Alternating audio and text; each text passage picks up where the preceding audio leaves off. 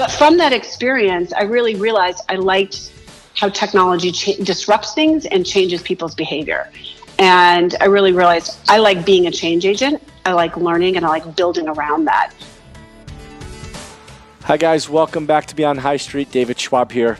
I tell you, I thoroughly enjoy each and every one of these pods. But when I get to have a conversation with someone you I went to school with uh, 20 plus years ago and had drinks with its Skippers and had classes with, and then you can see their success years later, it makes it even more special. That's what we got today. A chat with Lisa Dallmer. It, what's what's great about Lisa um, and, and, why she fits so well into the different types of people and stories is she's actually in between jobs right now after 20 plus years of a uber successful business career. Uh, and we spent a bunch of time on how to recharge and think and learn. And as she says it, how do you how do you even disrupt yourself?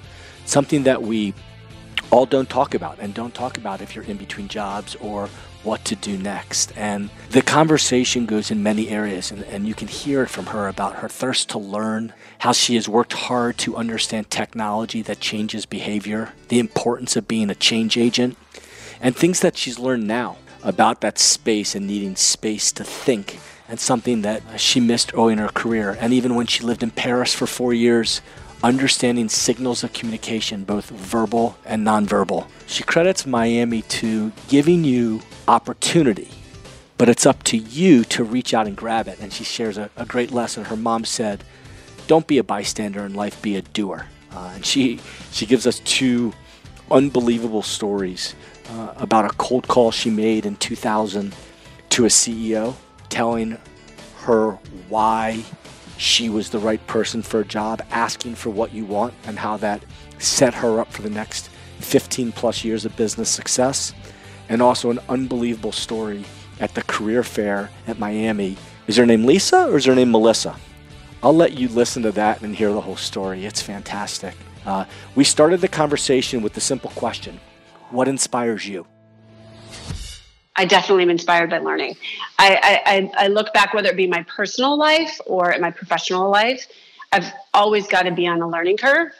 Um, and sometimes I'm, I'm silly enough um, to actually take on two or three at the same time.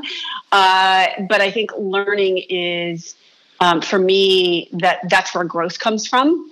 Um, and I learn by doing and I learn uh, through change. Hmm. I, um, it, it's you know I look at it both in my I look at my personal life, for example, and you know I renovated a house. I was the project manager. I could have paid somebody to be the project manager to sit on top of the general contractor. I did it myself. It was 90 minutes away from New York City, and I managed to do that and hold down a job at the same time, as well as working on getting two kids into private school in Manhattan, which is no small feat. So, you know, learning by sitting there and understanding with the electrician exactly how that's going to work in terms of wiring the house or, you know, whatnot. So it's it's really learning by doing. And from a professional standpoint, um, for me, that is understanding what are the commonalities and the foundation I can lean into while I'm discovering new and figuring out what it is I don't know and how to go about learning that in order to solve a problem. So I do, I do think learning is a big is really important. And so, like like me, you've been out of school for twenty plus years. Gulp. What, what give me give me give me some key key moments in in that journey since school where you said where you've learned the most, or and or that learning has pivoted what you're actually doing. Yeah, so I, I, had a really great opportunity at um, a career a company called NYSE Euronext, and I worked there for 14 years. I joined um, as a predecessor company called Archipelago, and it was kind of a small startup. And I really liked the disruptive technology, and I actually only knew one part of the trading space. And I called up the CEO and I said, "Hey, I understand what you're doing, and I know derivatives, and I know technology that changes behavior, I can learn equity trading and I think we can make this mark we can make this growth and revenue growth and change change the industry here. And I was fortunate because he said yes. Um, so you know the lesson there is just ask for what you want. Um, uh, I've got a couple examples of those, but I then went in and I, I basically learned. I became a student of the markets in the equity space to understand it. And then I applied what I already knew to create a combined outcome. Um, when, that, when, that when, what, what year was that when you asked that CEO or you said to him, I understand technology that changes behavior? Do you remember, what year was that? That was in 2000.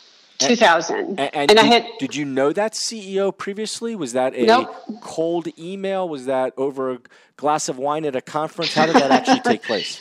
It was a straight up cold call. Hmm. Um, I had seen this company. Um, I'd read some articles. I'd, I'd actually seen their commercials, which I thought were great on CNBC. And I had just left a technology startup uh, that I had went to in 1999, where it was you know straight up, you know, card tables and 10 of us in a conference room. And that technology startup was a software in derivatives trading that made the markets more efficient. And, you know, I didn't really know software at the time, but I knew the product space and I knew people's behavior. So that for me was the learning curve at that job was learning technology. And we were the most successful failure because we were acquired by our competitor um, for our patents. We were closed down, and um, you know it's a perfectly legitimate business strategy out of that competitor at the time. We were part of kind of the first dot com bust, if you will, in 1999. But from that experience, I really realized I liked how technology cha- disrupts things and changes people's behavior. And I really realized I like being a change agent. I like learning and I like building around that. So I called up Archipelago, I called up the CEO and founder and just gave him my pitch after I kind of researched his company. He said, sure. to my surprise. and then um, that led to uh, Archipelago being acquired by the New York Stock Exchange. And then at a certain point, NYSE merged with Euronext, which was a collection of European exchanges. And I was leading the ETF and index business, and I went to the CEO uh, at the time, Duncan Niederauer, and I said, "Hey, you know, this is a business that is growing, exploding in the U.S. and it's growing, but it's smaller in Europe. I'd like to lead both businesses in a combined way. I think we can have a more consistent client experience. We can um, we can build the brand better. We can advocate for our technology and our and our services better." And I kind of gave him my pitch, and he said yes right? So there was kind of another example of ask for what you want and you might just get it. Now the learning curve there was i didn't know the european regulatory environment and i had to learn it. So i became you know a incredible student of that reading talking um, taking in as much as i could a year of doing that which was commuting between new york and paris led to our ceo asking me to move to europe and become the chief operating officer of the European uh, trading businesses, which was a really big deal at the time. It was, um, I moved from New York to Paris and uh, was there for four years. And it was the first time I was really a broad business leader and not just a product manager. Hmm. I, had mul- I had multiple businesses. Um, I had multiple businesses. I had had to think about share of wallet with the clients. I had to think about cross product pricing I had to think about five different regulatory environments we were dealing with. I had to think about, you know, being the technology uh, decision maker and investment owner in terms of we've got a problem in latency. Are we going to throw hardware at it or is it a software solution? And had to understand that. You know, we were also coming out of the global financial crisis at the time, and many of our customers, the big banks, were bankrupt or owned by the government. Um, so organic growth and revenue growth at that time was incredibly difficult to achieve. Um, and we had to continue to remain open and relevant and really driving an outcome. Um, lots of career shaping moments there, uh, several that I'll never forget. Um, How, have you, before moving uh, to Paris for four years, had you ever been to, had you ever lived anywhere outside the United States? more than just the commute between New York and Paris or a family or vacation as a kid? Yeah, you know, not really. Um, I mean, I shouldn't say it. I, I did spend a semester at the London School of Economics. Um, and I was pretty comfortable with, I mean, I was very comfortable with international travel and, and whatnot. Um, I think, you know, the real challenge there, again, was this this kind of yearn for learning. I thought I actually didn't know any French, um, but I was like, okay, I'll figure it out. Lots of people learn French, um, so uh, I kind of went there with the I'll figure it out mindset, and I think that's a really, you know, it's kind of consistent in that learning yearn for learning is if you have a figure it out kind of spirit, you can get a lot of things done. Um, so no, I really, I really didn't before I moved there. And, Um, and how's your French now? Oh, it's it's it's gotten worse since I've moved back. I've been back in the U.S. now for about five years. Um, no, four years, uh, and it's it's it's really poor now. But had you, you had it you every picked day. it up to a conversational pers- once you were over there? Oh yeah, yeah, yeah, yeah. I could do I could do um, socially fine. Uh, business, I could I could I was all right. Um, and you know, frankly, I was operating in the European theater, and we had clients in Amsterdam, in Belgium, in Portugal, in Germany. So most of the business language was in English. Um, but learning the culture of how to do business overseas and in multiple countries was um, fascinating, and you had to be able to adapt and to change and to understand signals of communication, both ones that are given and the signals that aren't apparent, um, in order to figure out how to get things done. Uh, that's really interesting. Stay there for a second. Signals of communication. I've never, I've never heard it uh, framed like that, but it's an interesting comment, both verbally and non-verbally, because I. I'm, Yeah. sh- I'm sure I, I probably need that advice dealing with my three kids on a daily basis. well, it's as much about what is said as what is not said. And I think that when you when you work in an environment where you don't you don't know the primary native language, you start to realize what you miss, uh, and so therefore you start to actually realize you get you get very little about what's said, and so you start to realize what's not said, but how decisions are still made. So I think it's you know we have it in the U.S. Any culture has it in a monoculture environment. You just you observe you observe it and pick up those signals differently when you're an outsider.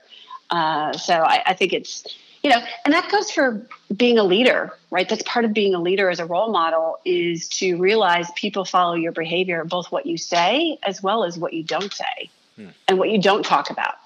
So if you're, you know, if you're making an announcement about somebody's promotion, uh, you know, what are you not announcing? What what what's not said? What's left out of the announcement? People read into stuff like that. Yeah. And before asking the ultimate question of what inspires you today, go go back a bunch to you're a freshman at Miami and, and you're walking up and down streets and, and cobblestones and did you did you have that that uh, desire to learn at 18? Were you doing other things besides the typical college taking your 15 credits and then socially having fun? I think I was. I think I definitely was. You know, I kind of. Um, this is what's great about Miami is it's um, it, it's full of people. Well, first of all, it's full of opportunity. You just have to kind of reach out and grab it. And I think both of my time at Miami and continuing through my life, you know, I grew up and my mother used to say to me, "You're not meant to be a bystander in life." you know, get cracking, young lady, is what my mom used to say. And I think at Miami, there's lots of doers. There's, you know, people aren't bystanders. We get involved, we step forward, we do internships, we talk to the professors, we understand, you know, we, we meet them in, in office hours to understand kind of what's their view of, of, of interesting careers. Where did they previously work? What research are they doing, right? Opportunities are there. You just have to be able to recognize them and then reach out and grab them. And I think, you know, one of the things I learned at Miami, and it kind of really came came forward in my, I guess, senior year, is it really gave me and built up this confidence that I can ask for what I want. Um, and I've used that several times um, throughout my career, uh, the ability to just kind of ask for what you want. Uh, I remember. Do you guys remember? Do you remember, uh, David, the, the career fair at Millett Hall? Yes. And there was like hundreds of companies, all those tables, brochures, right? It was a big, big deal. I'm, I'm sure they don't do it that way anymore. But um, I remember walking in there feeling, okay, wow, this is now I need, like, now I'm growing up. I need to get a real job. And I'll never forget. I walked up to this table at Nations Bank and I talked to the recruiter for a few minutes. She took my resume, put it on a stack of, you know, inch and a half thick. I thought, geez, I'm never going to stand out. Um, but anyway, we had this conversation and she kept calling me Melissa, not Lisa. And I, you know, we talked about recruiting, and she said they recruit for the community and commercial banking analysts from Miami. And I said, "Well, my name is my name is Lisa, not Melissa, and I want to be in your investment banking program. Um, here's my internship I had at Continental Bank, and this is the area I'm interested in." And she said, "Well, Melissa, we we don't recruit for Miami for that. We go to the Ivy League schools like Brown and Yale, et cetera." And the noise level was so loud right? And she's got my resume. It's like it's on top of an inch and a half stick of resumes. She's going to put another inch of resumes on top of that. And she called me Melissa again.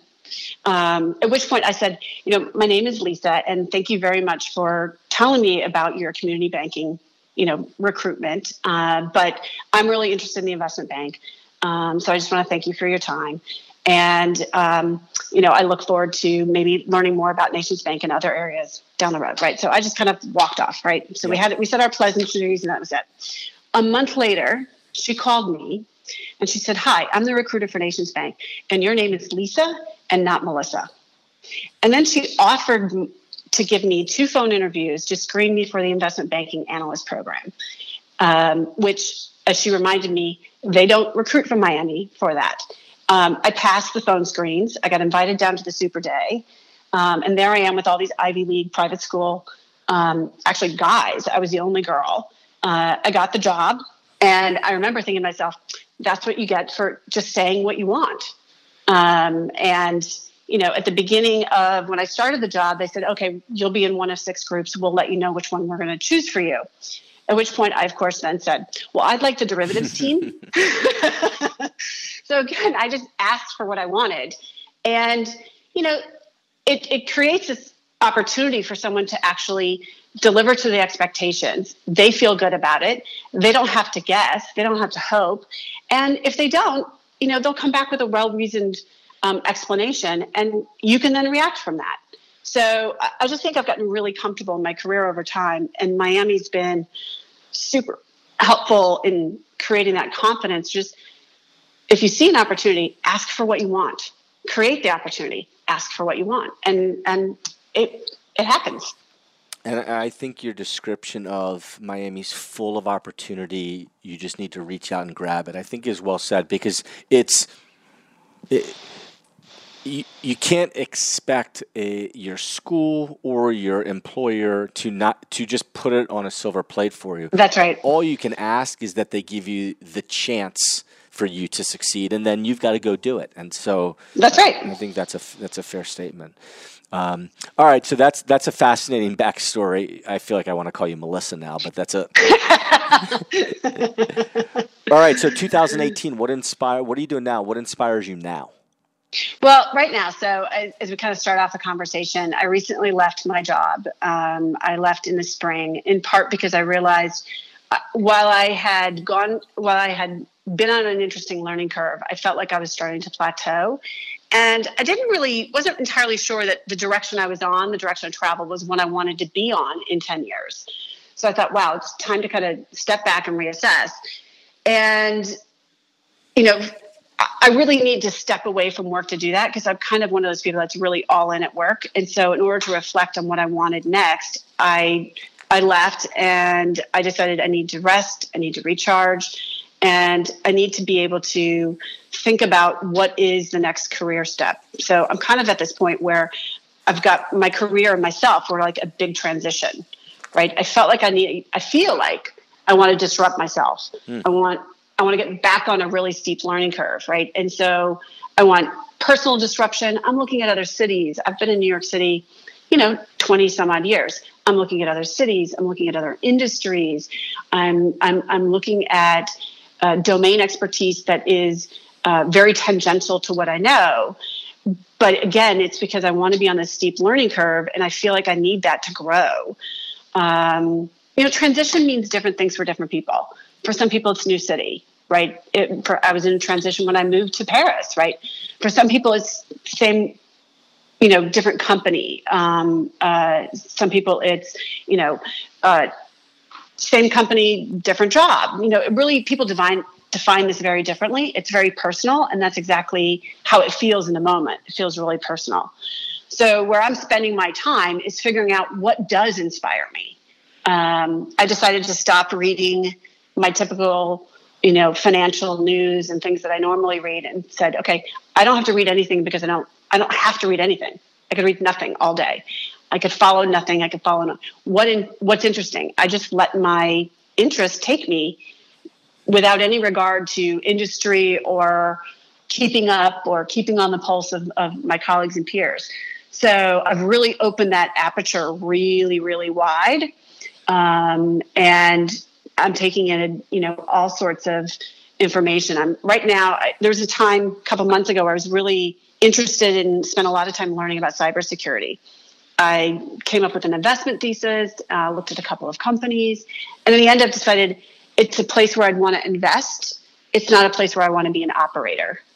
Um, and at this point, I'm I'm kind of looking at where is, you know, where do I think is interesting it, right now is artificial intelligence and how we're applying that to lots of different industries. And so I'm spending some time uh, networking and talking to lots of folks outside of financial services on where it's a game changer for how we essentially can use data and predictive modeling to make better decisions for um, companies and their customers. Um, so I'm really open to getting outside my own kind of prior lanes, if you will, uh, because I, I, I, want that learning curve. Hmm. And, and you talked about recharging yourself. So without being in an office for 6, 10, 12, 16 hours a day and being on a plane. How, yeah. How, how that that helps a little bit on recharging. But what else do you do to recharge yourself? You know, I think you I think you have to step away. So one of the things I've actually done is, you know, immediately after I left, I decided, you know, I was going to basically make myself a plan where once a month uh, my kids and I were going to go on vacation. We're going to go to a new place, a new city, somewhere we hadn't been, and just try things, try different food, try different cultures. Um, so that's been a really great adventure for us. We've been doing it every month, and we have through the end of the year. We've, we've got a game plan. Um, and I think that's part of recharging and, and resting. I think you need space to think. At least I do. I need space to think. And um, I've been exercising more. I've been sleeping better. Um, I don't miss the inside of the airline lounge um, you know, like those little plates where you get the small cookies and a little cheese while you're waiting mm-hmm. for your mm-hmm. plane. Yep. I don't miss going to those. Um, you know, I've, I've, this summer, I've been um, actually fortunate to be at my weekend house and I swim every day. Uh, it's been great. So I'm really relishing this time. I know that it's not forever because um, I do want to go back to work. I, I do I am seeking an operating role, and um, but it's really about you know taking giving myself some space to recharge, and I think everyone should do that. So when you were in the office, I now with a, a weekend house and kids out of school in the summer, there's a little bit more ability and space to think when you yep. are when school gets back going for kids and uh, even when you had when you were working full time where was your space? Where, where did you? Was it a coffee shop? Was it on a walk? Where, where, did you? Where did you find that space to think? Well, I think you raise a really good point. I actually think so many executives were go go go go go. We are scheduled from you know the minute we wake up, and we wake up really early to you know well into the night like I can remember that I would do calls with my team in London at 5 a.m because my kids were still sleeping and I could be on the phone, you know, I don't know, making breakfast or organizing lunches uh, while I'm having the conference call, right? So we're multitasking um, and we're packing things in the, into the daytime from 5 a.m. to 10 o'clock at night, and we're on planes, we're in airline lounges. We're on the New York City subway and we're reading emails. We're on the bus, um, crosstown bus, and you know responding to emails. I didn't create the space to think in any of my last jobs, without a doubt. And I recognize that as one of my own failures, both to myself, um, probably to my family, and you know, I think to the job ultimately. So it's something that I'm actually really going to work hard at putting some deliberate tools and tricks into my schedule for the next role that I create that space to think, right? I, I do think, I did find over time, as I, when I did that, it would be walking to and from work in New York City. So it'd be a 45 minute walk, and I would try not to do phone calls or email and just think and just relax and listen to the sounds of the city if if you can find that relaxing. and, and, what do you what do you tell that 21 year old senior uh, who's walking into their first couple weeks or months of senior year right now and looking for a job in the future about how to get inspiration themselves or take advantage of these opportunities in front of them? I would say, you know, don't be so set on having a game plan that you close off opportunity. Um, experiment uh, with different careers, experiment with different roles, be a risk taker. Um, because I think in in that change, there's growth. Uh, and it's as much about learning about yourself. You know, your first job, your first, really, your first five years, you really learn about what you're good at, what you like to do, um, you know, what you don't like to do. And it's the synthesis of all of that over the first couple of years that's really important. And to be able to get a, a robust view of that, right, you've, you've got to take in a lot of different opportunities and I'll try a lot of different things. So I would say, you know, try a lot of things in your early part of your career. And then frankly, don't be afraid to keep doing that as you get older. As we get older, right, our risk taking from our career perspective sometimes goes down because we have, you know, schools to pay for, college to save for, retirement, maybe we're maybe we're supporting our parents, right? We tend to, as we get older, be a little bit less of a risk taker. And I think I'm deliberately trying to keep myself in that risk taking mode and in that change agent mode um, in order to keep growing. Thank you, Lisa, Melissa, Lisa. You know, whichever one they're going to call you, you've crushed it in what you do.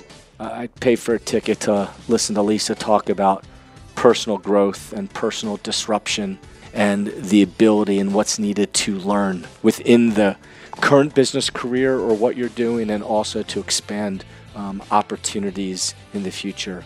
No doubt she will disrupt herself, recharge, and do something that we are all reading about in, in due time. And, and when that happens, we'll put her back on the pod. But uh, Dahmer, thanks for taking the time. I miss having a beer with you at Skipper's. I hope we can do that soon. Thank you, everybody, for listening and sharing. Talk to you soon. Bye bye.